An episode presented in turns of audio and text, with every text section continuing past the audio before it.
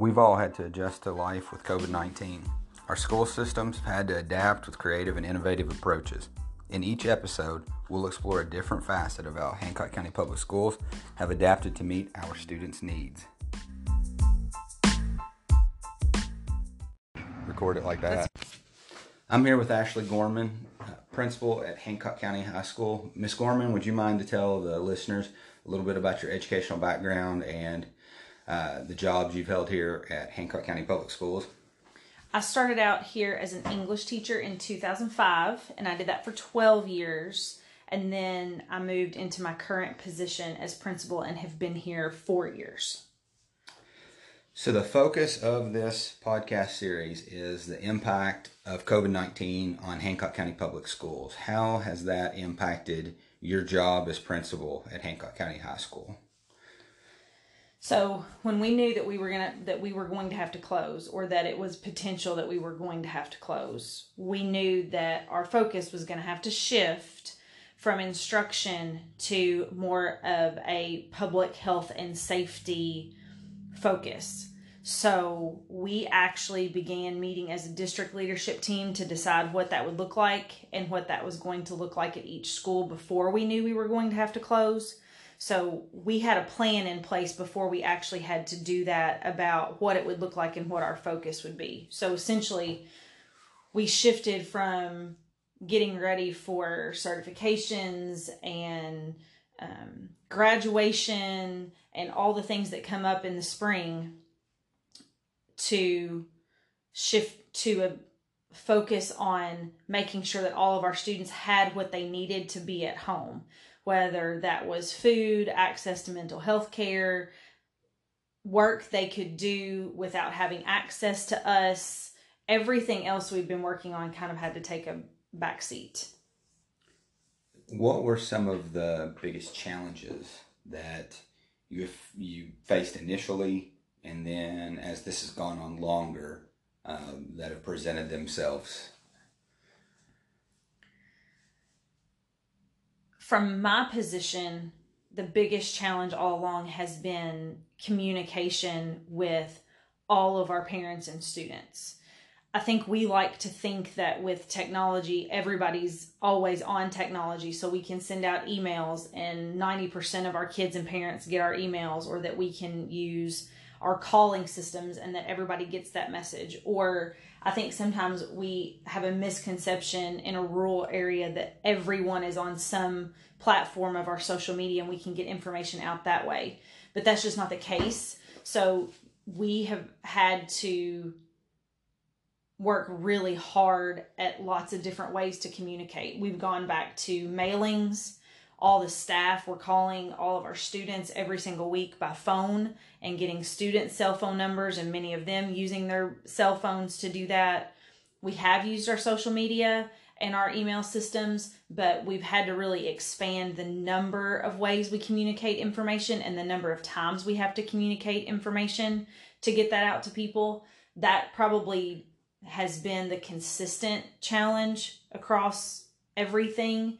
I think for teachers, as we went, it became harder to get students to interact because as the students got tired, they kind of wanted to let go of what they needed to be doing to stay in touch with us. So I, I think that's probably communication too. But I also think our effort with communication was probably also the best thing we did. It was just the hardest thing to pull off.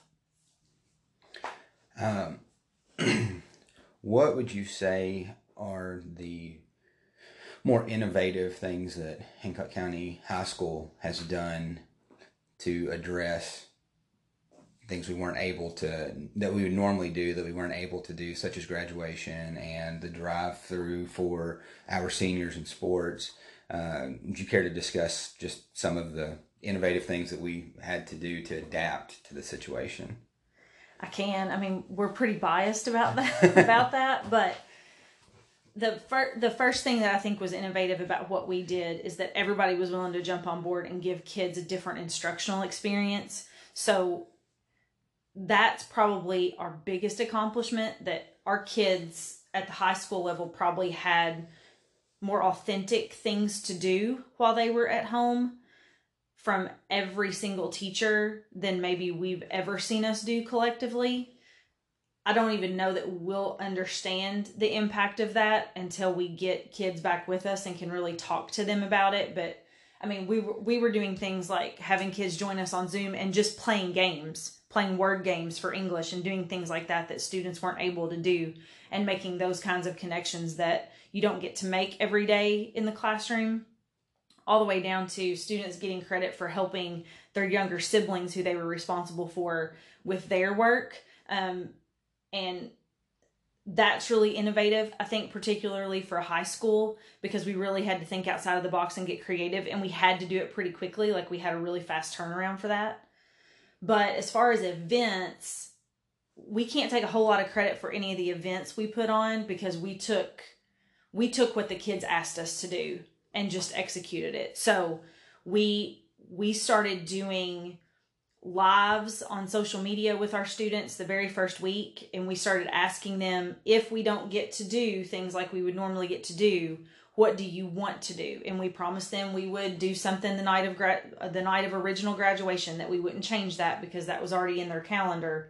They brought back that they wanted to do things they had seen on social media. So we just went about executing the things they wanted to do. So we had the spring sports parade and lit up our spring sports venues and let people drive through and honk at them and wave at them and do all those things. And that was really cool because we had about 125 people go through.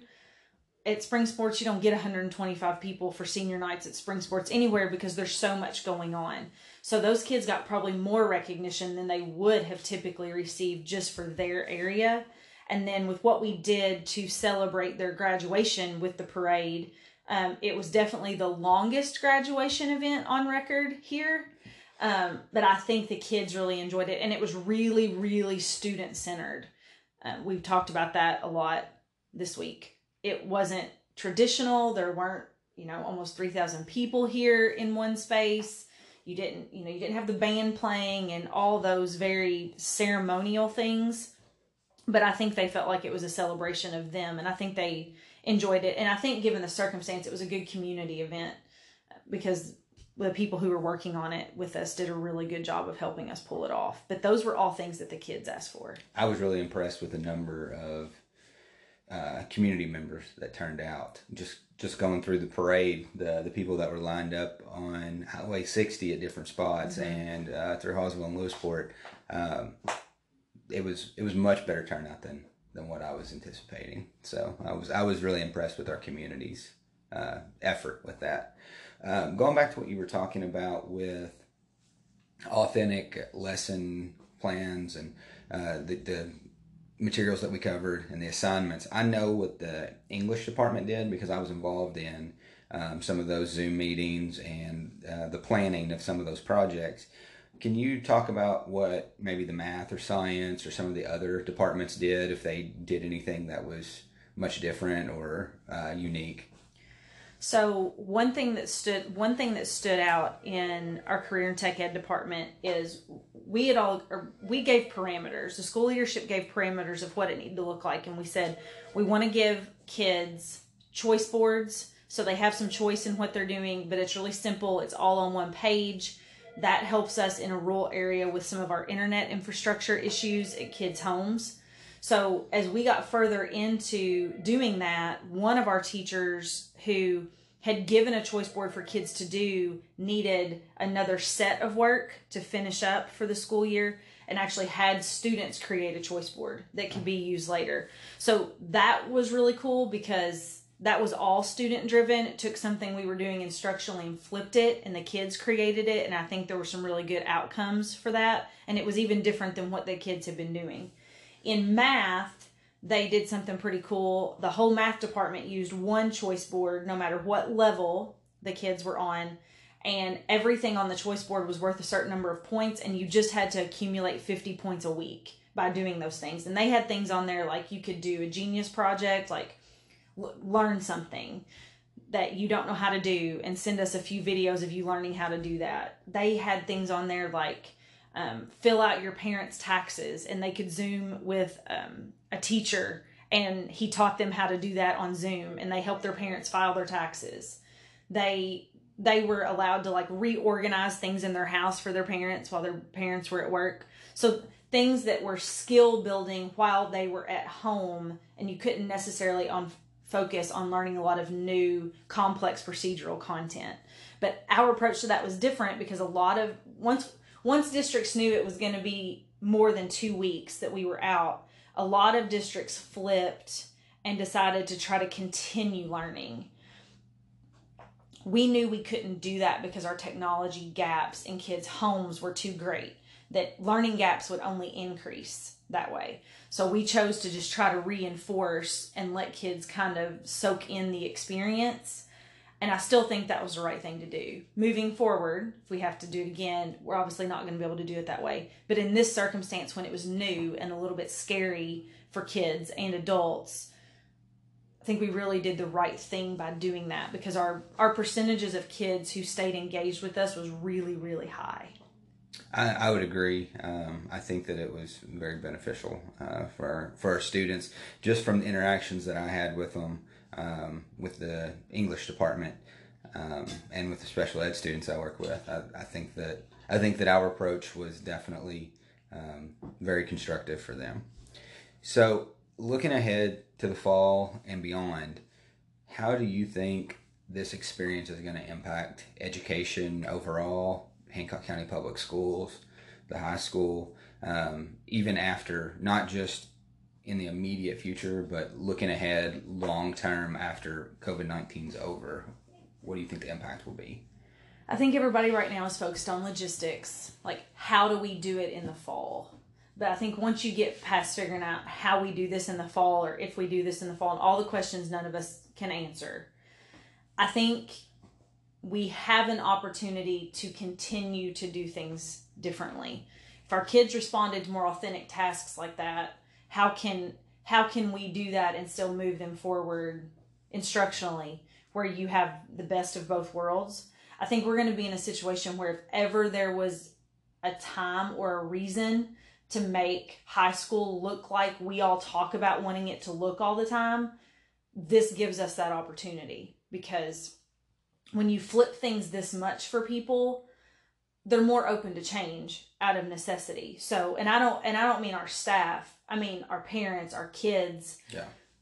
If if we had all tried to give every single kid in the high school choice boards in March with nothing else going on and sell that as an instructional concept, that probably wouldn't have gone over super well.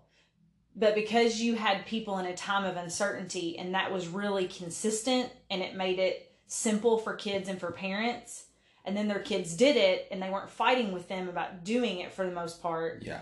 You opened a door to what that might be able to look like. So I know that I'm not on our remote learning team, but I know that our remote learning team is talking about whether we have to do something vastly different in the fall or not, how can this impact our instruction in a positive way? And not just by things being more on Google Classroom, because we know we have to have a platform if kids can't be here. But what does it look like? Can you can you do more things like we did and say, okay, no matter what grade level a kid is on or what class they're in as a freshman, they have this independent study and it's going to pull in all their core and their electives and they're going to show us what they what they want to show us that's that's always been kind of a hard sell even though we all know it's the right thing to do. That's not going to be a hard sell anymore.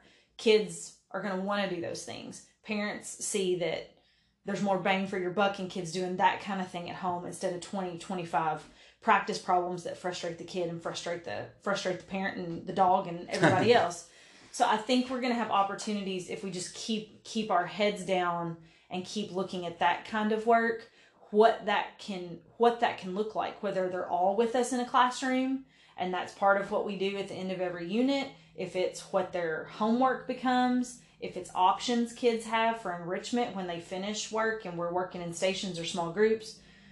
Like now we know we can do it and we know our kids can do it. And so if we just keep moving forward that direction instead of kind of letting that rubber band come back and immediately yeah. going back to what was at first comfortable, I think we have a lot of room to make a lot of headway with those kinds of things, which I think ultimately will make the environment better. But I don't think that's just a high school thing. I think you're going to see that. I think you're going to see that in schools everywhere, and I think you're going to see it in grade levels everywhere because I think we all learned that we got a lot better from kids and more consistently from kids when it wasn't what they were used to sitting in the classroom. So everybody, no matter what you thought about it before, everybody in the whole district, but essentially everybody in the whole nation has had has had the opportunity to think about that and reflect on it and change the conversation and really see bit. what it looks like and practice. see and see what it looks like and see lots of examples of it. So I think if we just keep working toward that, I don't think we're I don't think you're going to see like a 180 in education in August, but I think you'll see more foundational change than we probably have seen in a while. And on the on the high school side, we're going to have to wait and see what people like the college board and major chains of universities like how much of that's going to change for our kids and how much of that change is going to stick. Like a lot of us have tried to follow that pretty closely. Um, so if those kinds of things are going to change that opens a lot of doors too because you're not going to be sort of handcuffed to some of those things or at least not for the immediate future so but we're just going to have to keep watching that kind of stuff because it's another it's a wait and see kind of thing too.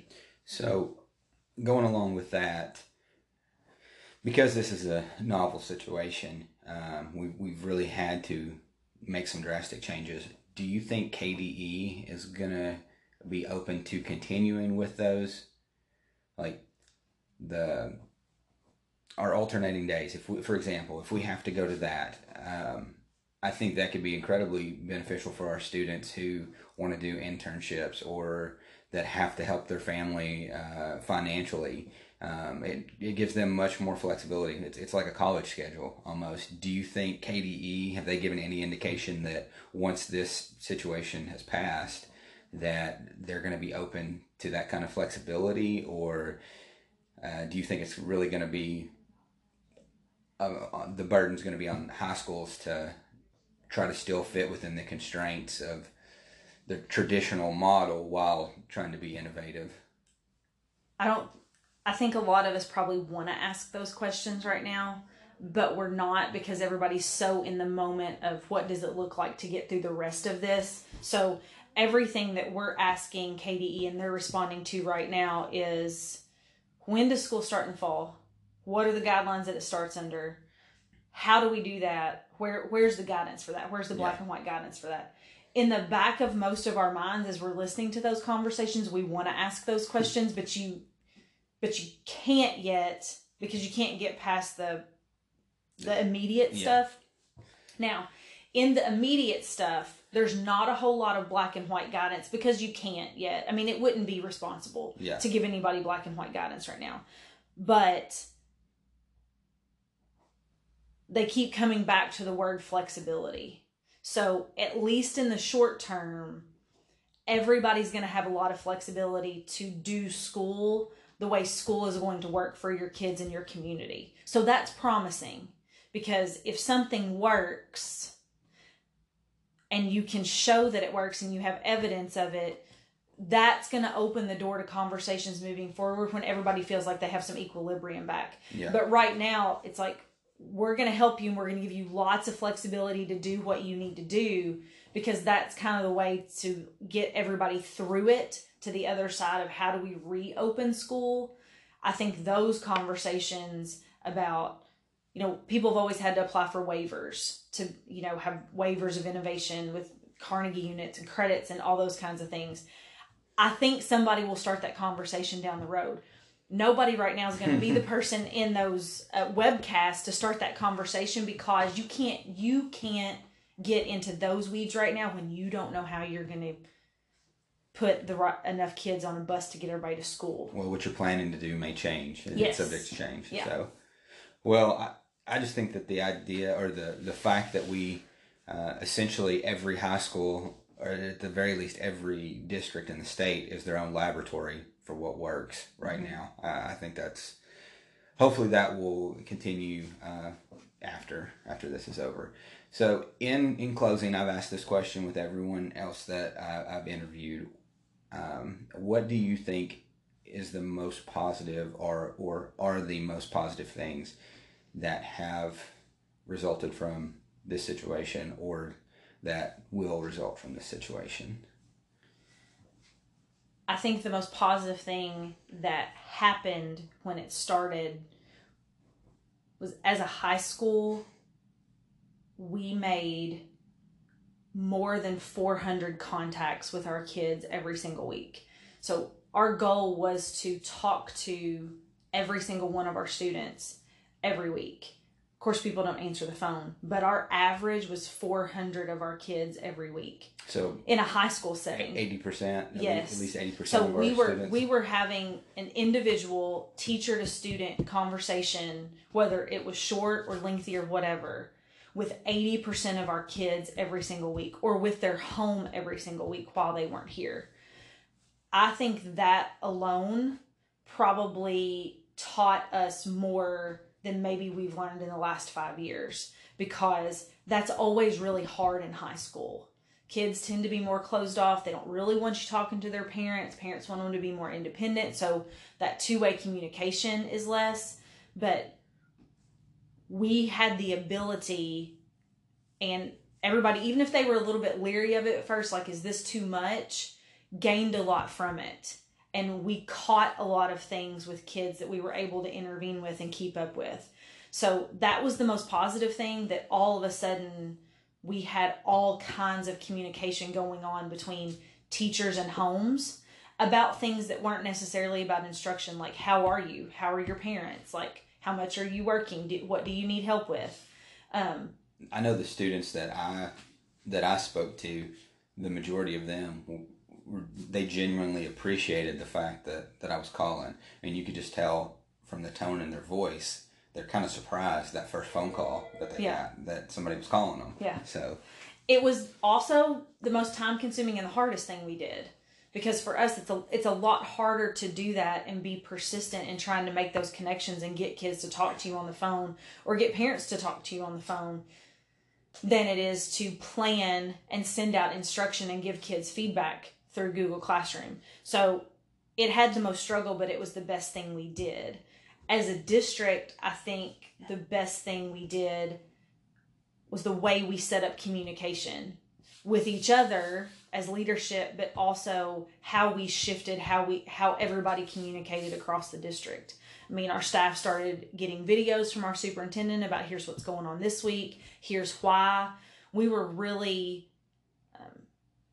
we set everything up pretty regularly among all of our staffs. Like our staff was meeting every week on a certain day. The elementary school staffs were, and like everybody was kind of getting the same information in real time. And I think that's something pro- everybody has kind of wanted or craved for a long time, but there was never a circumstance that demanded it. Well, now that there's been a circumstance that's demanded it, now we have a good habit that we can carry carry forward. So I think those things were really positive and things that we can carry forward no matter what. I don't think it will be nearly as big of a deal to make contacts with homes and families in the fall if you do three or four a week compared to yeah. we were trying to get 30 40 kids on the phone every single week during a time when we didn't even know where everybody was yeah. so i think we developed a habit that we can continue and i've gotten the most feedback about that also. Like I had some kids, we call them for schedule and say, well, so and so and so and so already called me this week. I'm like, I know, I'm calling about your schedule. I know you're okay because they told me, but I'm calling you about their schedule. So even if they, even the ones that felt a little bit hounded by us, like we were looking over their shoulder, appreciated that contact. And I don't know that we realized until this how much our kids relied on us for that type of interaction we talk about it a lot, but I don't know if we believed it like we believe it now. So I would say that's probably the most positive thing. Well, thank you for uh, this interview and uh, good luck as as we move forward.